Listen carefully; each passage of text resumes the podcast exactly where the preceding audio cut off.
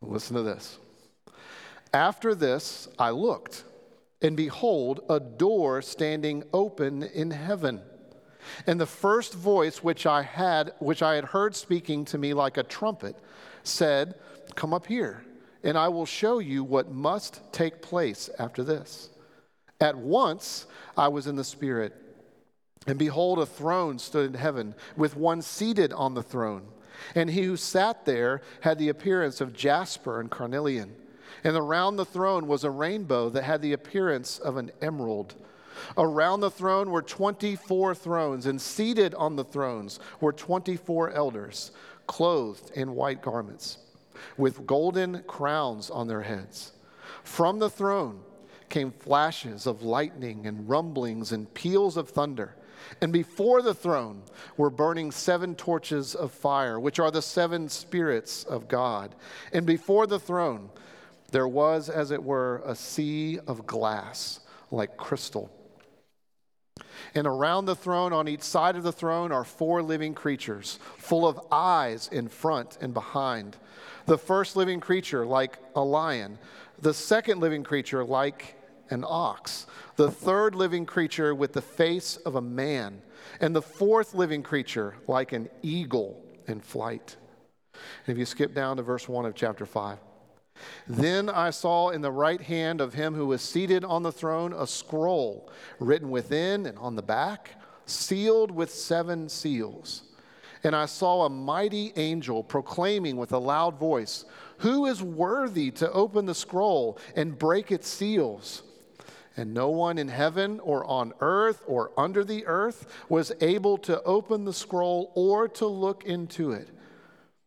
And I began to weep loudly because no one was found worthy to open the scroll or to look into it.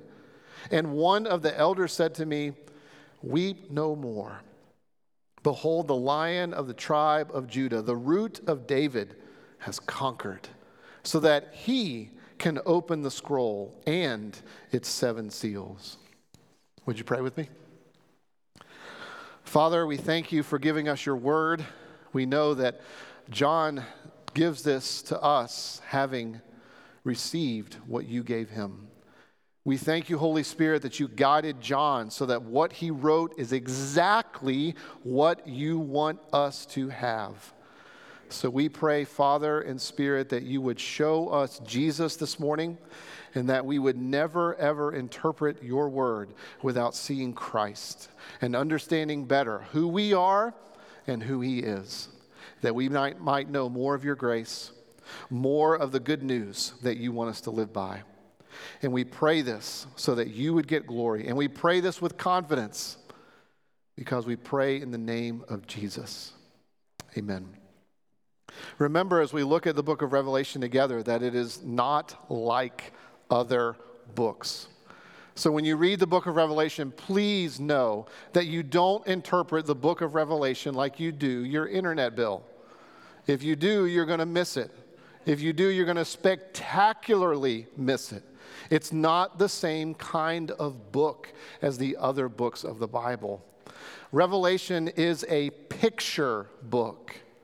It is not a code book. So if you read the book of Revelation thinking to yourself, I have to crack the code, and the more details I know and the more I read into this, the more I will understand everything that's happening. Wrong. Revelation is like an impressionistic painting.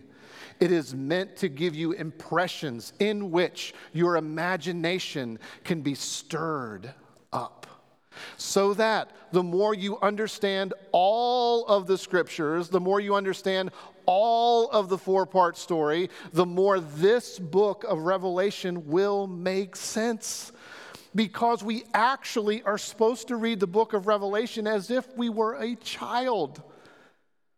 We're supposed to read the book as if it is giving us these pictures and images, and it is firing up our imagination for the gospel and for who Jesus is. And if we get anything else other than that from this book as a priority, we have fundamentally, spectacularly missed this book and what it's meant to say.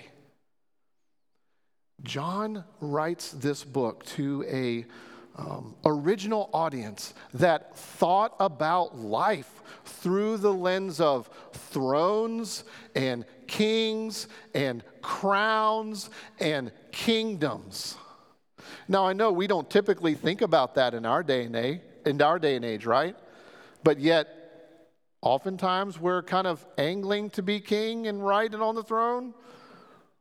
Oftentimes, we're thinking about our accomplishments in terms of crowns that we get. Oftentimes, we think about things in terms of kingdoms and us having to wage war against another kingdom that we don't like. So, just so you know, John's original audience, we can connect with them. We can understand what this book is about. We can understand what's going on. We can understand what God intends for us. So, as we look at Revelation 4 and 5 this morning, I'm going to borrow the outline that I used a few weeks ago. And I also want to tell you this that this will probably be an outline that you hear over and over and over next year because we're going to spend more time in Revelation.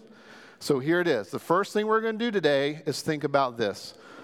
Don't just do something, stand there. And secondly, we are going to think about don't just stand there, do something. Now, this is going to be the rubric, to say it again, this is going to be the rubric by which we understand this book and we think about it together because John's favorite command is this look, see, behold, look at this. So it just so happens that the way that God orders our lives and the way that God communicates the gospel to us is oftentimes we have to look and see something before we go and do something. And oftentimes in our lives, we like to reverse that order. We don't want to stand there and see anything and take something in. We just want to be told what to do. And the way the gospel works is actually the opposite. We have to understand something, and our hearts have to be changed before we go and do anything. So that's what we're going to do today. We're going to look at these chapters and think about it in these ways. Don't just do something, stand there.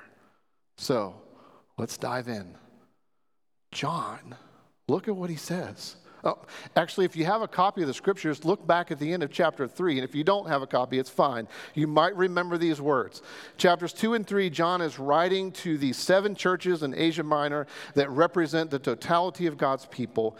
And he, he writes to the last church, and, and, and there's an image at the end of chapter 3 of Jesus standing at the door and knocking. Remember that? If you have any familiar with scriptures, you probably heard that before. And, and, so, chapter 3 ends with a closed door. And chapter 4 begins with an open door. And it's like John is thinking about these things, thinking about a closed door and what that means. And then he looks and sees that there's a door that's open. That's how the chapter 4 begins, right? So he sees this door open to heaven. And you know that John sees that door open, and I'm sure that he can see in there to some extent. And he's probably thinking to himself, What should I do? You ever had a door open up in your life, either literally or physically or metaphorically?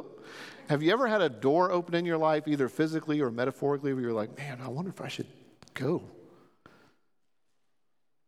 So you're thinking about it, wrestling with it. And that apparently is what John is doing because he's not sure what I should do. Should I? Shouldn't I? Should I do this? Should I not do that? And all of a sudden, a voice comes to him and says, John, come on up here. John, come see. Let me show you what is going on up here. So John goes through the door, and this is what he sees. John enters into, in, through the, in through this door, and he sees in the center of everything a throne. And on that throne is God. And God is so glorious and beautiful. That's why the text says that there's this, there's this person on the throne who is wrapped in stones like jasper, and carnelian. You know, you realize that the purpose of stones is to gather and attract light and magnify it, right? One of, the, one of the biblical descriptions of God is that He is light. So it's communicating to us that God is so glorious that these rocks are just glowing with energy and light because they are representative of God, the one who is on the throne. And then you read that around the throne, like literally around the throne in a circular manner, there is a rainbow. And then there are flashes of lightning and peals of thunder and torches and light. And that is meant to communicate to us in this impressionistic painting. It's meant to fire up our imaginations about what is a rainbow and, and what are what is uh, peals of thunder and lightning and torches. What does all that mean? And it is to remind us that when the flood happened, after the flood was over, God then set up the rainbow in the sky. Remember? To communicate that he would never do that again. In other words, that he would govern creation through his faithfulness and through his mercy. So it's not just that the throne is communicating to us the glorious attributes of God and, and all of his rich love and grace and power. It's saying, don't you remember that this is the God of mercy? Who has been governing everything since the flood, and even before that, but especially since then, with mercy. And then thunders of lightning and peals of thunder. Remember that that's like, that was God's people when they met with him at Sinai. Remember, God brought them out of bondage, out of captivity. And he said, Because I've redeemed you, I want you to live this way so that God's people remember the awesomeness of God. And in a sense, how unbelievably holy He is. And then you have from the throne these, these torches, which represent the fullness of the Spirit, who's being sent out everywhere to fulfill God's mission. And then, not John not only sees the throne and God sitting on it, but then John describes like around this throne the rainbow and the sea of glass and calm and crystal, but then he sees like these concentric circles. So if you go back and read, you'll see right close around the throne are four living creatures. And those four living creatures are mentioned for us. There's one creature that is like an ox. There's a, another creature that is like a lion. There's a third creature that has the face of a man. And a fourth creature that is like an eagle in flight. And that's supposed to make us think about oh, yes, ox were often used in an agrarian society. They were an animal that was domesticated, a lion, not domesticated, the face of a man representing all of mankind, an eagle representing majesty and justice, and the one that flies around. That is the gift of flight. John is trying to say in this image, look, there is the throne, and then around the throne is another is a small circle of these four living creatures that represent the totality of creation. And then there's another circle that's bigger. So you have the throne and a small circle of the four living creatures, and then you have a larger circle of 24 thrones that are all in a circle. And there you have the 24 elders sitting on those thrones, representing God's people from the 12 tribes and God's people from the 12 apostles. In other words, the totality of the church from the beginning all the way to now and to the end. So that these thrones of 24 elders represent all of God's people throughout time. And then you can see that John even tells us that there's a connection between the smaller circle and the bigger circle because when the small circle that represents every living thing begins to praise God, it triggers the bigger circle to start praising God. So that there's this noise and there is this worship and there is this adulation and there is this glory. But then, when you get into chapter 5, John sees something else. He looks back on the throne and he realizes that the one that's sitting on the throne, and in his right hand, he has something like a scroll or a book. And he's holding this scroll, and John can see it. And then an angel speaks up and says, Who is worthy to take this scroll? Who is worthy to break the seals? Who is worthy to take this from God and to break it open and to reveal it? Who is worthy? And no one answers. No one responds. There's just silence. And then all of a sudden, an elder speaks and says, Oh, there is someone who is worthy. The someone who is worthy is a lion from the tribe of Judah. The one who is worthy is from the root of David, meaning in David's line. There is someone who is worthy. And when you read back through, what you'll find is he says there's someone who is worthy because he has conquered because he has conquered. Of course, the elder is talking about Jesus. And John hears this.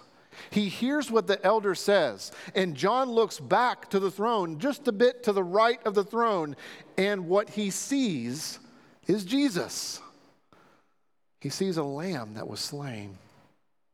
Now, it's at this point that you might have a couple questions. And so let's go ahead and get those out. Here's one question you might have. The first question is this What, what is this scroll? What, what is this? What does this mean? What is this scroll? Well, maybe we can understand it this way. The scroll, in a way, by analogy, is like a legal document. It's like what we would understand as a will. You know what a will is? If you haven't worked out a will yet, I would encourage you to do so. It's really important. Go to see a lawyer and work out a will. You need to do that. You really need to do that. When someone writes up a will, what do they put in there? They write in their will, their will consists of what they desire once they're gone, right? Once they die, what they want to happen with the things that they have. A will communicates someone's deepest desires. It's not just doling out assets or whatever. It, there's all kinds of things that can be in a will. Last messages, last words, last desires, what to do with these particular gifts. I remember my dad went through his heart transplant. I remember him saying that he had an envelope in which was his will, in which he had written in there what he wanted me to say at his memorial service because he wanted me to do that. I've never read that document. My dad hasn't died. He had a successful heart transplant. But a will communicates some of the deepest desires and most precious things to someone. And once they die, those uh, words and ideas are communicated. In other words, the scroll is representative of God's plan. The scroll is communicating God's plan for the entire world. The scroll is where we understand all that God wants and all that He desires and what He is about. It is communicating to us all those questions, the answers to all those questions that we have. God, why did this happen? And why did that happen? And what about this? And make sense of that. The scroll is where all of the answers are kept. It's there that we understand all that God wants and the totality of his plan. So that's what it is. What in the world does it mean? Well, it means that Jesus is the only one who is able to explain to us the plans of God and his desires. Jesus is the only one. And there's something that John is highlighting for us about Jesus. Remember, he looks to the right of the throne, and what does he see? He sees a lamb that was slain. In other words, John is telling us in verse 6 of chapter 5 how this one who is worthy, who's from the root of David, who is a lion of the tribe of Judah, how this person, how this person conquered, and how he is worthy to open the scroll and to break the seals and to communicate God's plans to us. He is worthy because he conquered. He conquered by being slain. Do you see that? Beloved, this is the message of the gospel that Jesus won precisely because he died. Jesus won precisely because he was willing to give up his life for people like you and me. The reason why Jesus conquered is because he was willing to go to the cross. And the reason that I'm saying this over and over and over is because the message of Christianity is counterintuitive. The message of Christianity is not, let me give you a new set of morals, and if you just follow those, you'll get your way to heaven. That's not the message of Christianity. That's not the message of Jesus. The message of Christianity is try to be a good person. That's not the message. The message of Christianity is not Jesus has done 99%, you just need to add faith to it. That's not the message. The message is that Jesus conquered by giving up his life. The message of Christianity is absolutely counterintuitive. It's not the way that we use God to get a result that we want. It is that we surrender all that we are to God because Jesus has first surrendered his life for us to God. Victory comes through losing. It's really hard to find illustrations of this.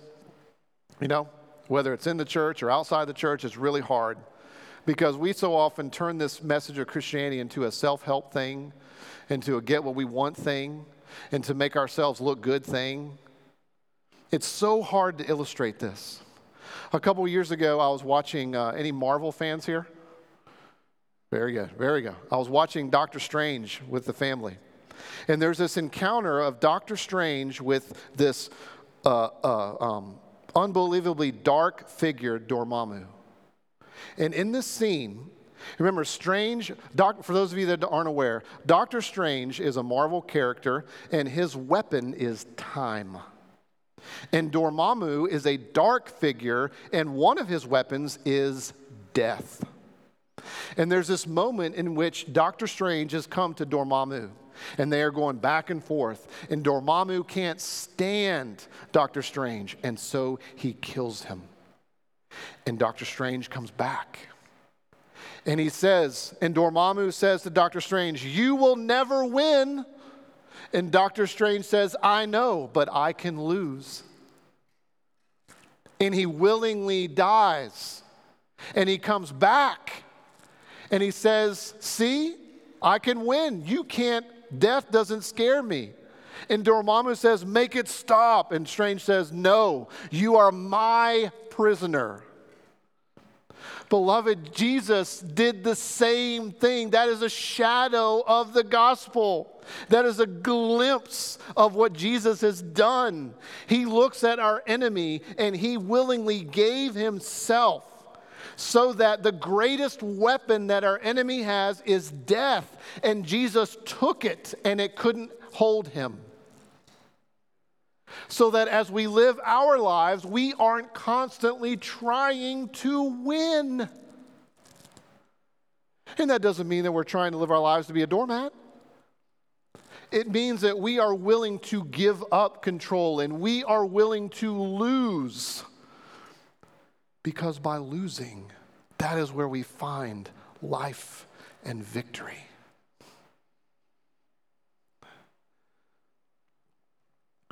Remember, I told you that this was an impressionistic painting? Images, a picture book. Well, I want you to know that this picture book comes with sounds. Very quickly, it comes with sounds. Look at chapter 4 and verse 8. Here's the first song. The first song is praising God for who He is, that He is holy and He is eternal. Then, when you move on from verse 8 of chapter 4, you see in verse 11 there's another song. And that song is adding to the previous song, in which it is praising God not only for his holiness and his eternality, who was and is and is to come. This song in verse 11 is praising God because he's the one that created everything, and by him things exist. And then you move into chapter 5, and you see another song. And in chapter 5, verses 9 and 10, what you find out is something else is added. This is the new song in which we have Jesus. And now that is added as a verse to this song in which Jesus is the one who is worthy. And then you look in verse 12 and you find that there's an innumerable number of, a- of angels in verse 12 of chapter 5 that joins in in praising Jesus for being worthy who was worthy because he was slain. And then you look in verse 12, excuse me, 13 of chapter 5, and what you find is that the totality of creation, everyone and everything is praising God and worshiping God because Jesus is king and he will be on the throne forever. So even as you're trying to put all these images together, know that there's music with it. And there's crescendo, and there is incredible adulation and worship, such that John and us, so that we could never be the same. Beloved, don't just do something, stand there and be in awe of this image and this scene. But I know we got to talk about what to do. So, quickly, very quickly. And look, if you're if you're one of those who is who is like addicted to doing and can't stop thinking about what you're trying to do all the time, then then maybe minimize this next section in your life and maximize this first section that we've just been spending time thinking about together, okay?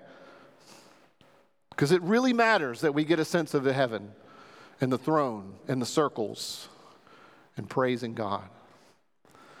But for those of us that need a little bit of help about what to do, let's do two things here. I'll try to do this quickly. What do we do with this? The first thing is worship. John is telling us to worship. And that may make no sense to you whatsoever. I mean, I could, I could understand how the original audience would not be a lot different from us. Meaning, John would communicate this vision, and, the, and I can just hear the people because there's some of this in my own life I can just hear the people receiving this from John and saying, Great, John, but uh, life is going on over here like uh, you know i'm struggling with my marriage or uh, I, got a, I got a really hard time at work or i'm struggling knowing what to do with this viruses everywhere and having to make decisions based upon that i've got challenges with my children uh, i'm single and i'm happy about it but i got all kinds of other questions about my career and i don't know what to do um, God, uh, I, am kind of depressed. I mean, there are all kinds of things that are happening. There's conflict, remember? John writes to a people in which there was conflict inside and outside the church. There's persecution going on. The church is growing, but yet there's all the, oh, uh, and John is exiled. So I can understand how you would see this vision and think, oh, well, he wants us to worship. Well, what about life? I got all kinds of questions. How in the world does this connect with my life? I want you to tell me something else. And John says, no. God through John says, no. I want you to worship. Worship. And that means that we have to do some serious reflection and serious thinking about this. What is it that grips your heart? Really? What is it? What is it that really gets you going? What is it that has the affection of your heart? What is it that is on your mind all the time? I'm talking about those moments where you finally are still. What are the thoughts that come to your mind? What are you grinding on all the time? What is it that your heart is really attached to? I'm not talking about can you answer a Christian test with a pen and paper. What is your heart attached to? What, what is it that makes you want to sacrifice for someone else? What is it that makes you want to absorb the, the challenges and the consequences of being in relationship with people? What is it? What is it that has a hold of your heart? That makes you want to obey, that makes you want to believe? What is it? Because John is saying it needs to be God. That we should never obey because we want to get something out of it. That would mean that our obedience is conditional. God, I'm going to do this as long as this will happen. And when this doesn't happen, we begin to blame God and we begin to show him our record. That's not the, living by the gospel. John says, in the midst of your life, aka persecution, challenging, everything else, in the midst of that, worship. Because if we have a right sense of God and a sense of who He is and how powerful He is, that will enable us to want to sacrifice for others. It will enable us to want to absorb the consequences of being in relationship with other people. It will make us want to obey God when at times we know we might be able to get away with disobedience, at least among other people. What is it that has gripped your heart? Because John is wanting us to worship God and have our hearts gripped by God and who He is. And beloved, that means that we can come to God acknowledging that there are some other things in our lives that are at war with God. And we can say that and confess it. It's okay. He knows we're not perfect more than we do, more than we're willing to admit. Worship God. Second, follow Him. Follow Him. And yes, there is overlap here between worship and follow, and that is intentional. I'm trying to get us to go deeper with this. Follow Him. Follow God. You see, did you notice in the text where it talks about how the, the creatures and everyone, what, what, they were throwing down, they were casting down their crowns? You remember reading that? That, that is showing that those who are around the throne were, were giving up control. It's communicating that they were getting lost in being caught up with God. It's communicating that we are supposed to surrender all that we are to God. You see, this is where, to take a step deeper than the first point, this is where you really got to think about not only what is your what, what grips your heart, but to go a little bit deeper. What is it that you worship? Because you always lose control to what you worship. Do you realize that? I mean, think about it. I know this is more than just thinking about your actions. This is more than just thinking about every decision in terms of being right or wrong. No, this is going deep into your heart, at least I hope. You always lose control to what you worship. So, if you worship your bank account and finances, then you will be emotionally high when that's going great and low when it's not. In other words, you've lost control to your finances.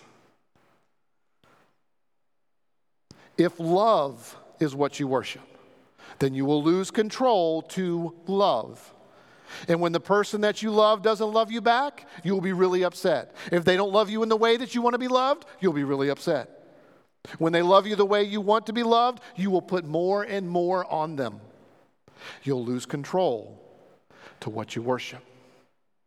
If you worship approval, then what that means is in your daily life, you will constantly be trying to get these people, whoever they are, to approve of you.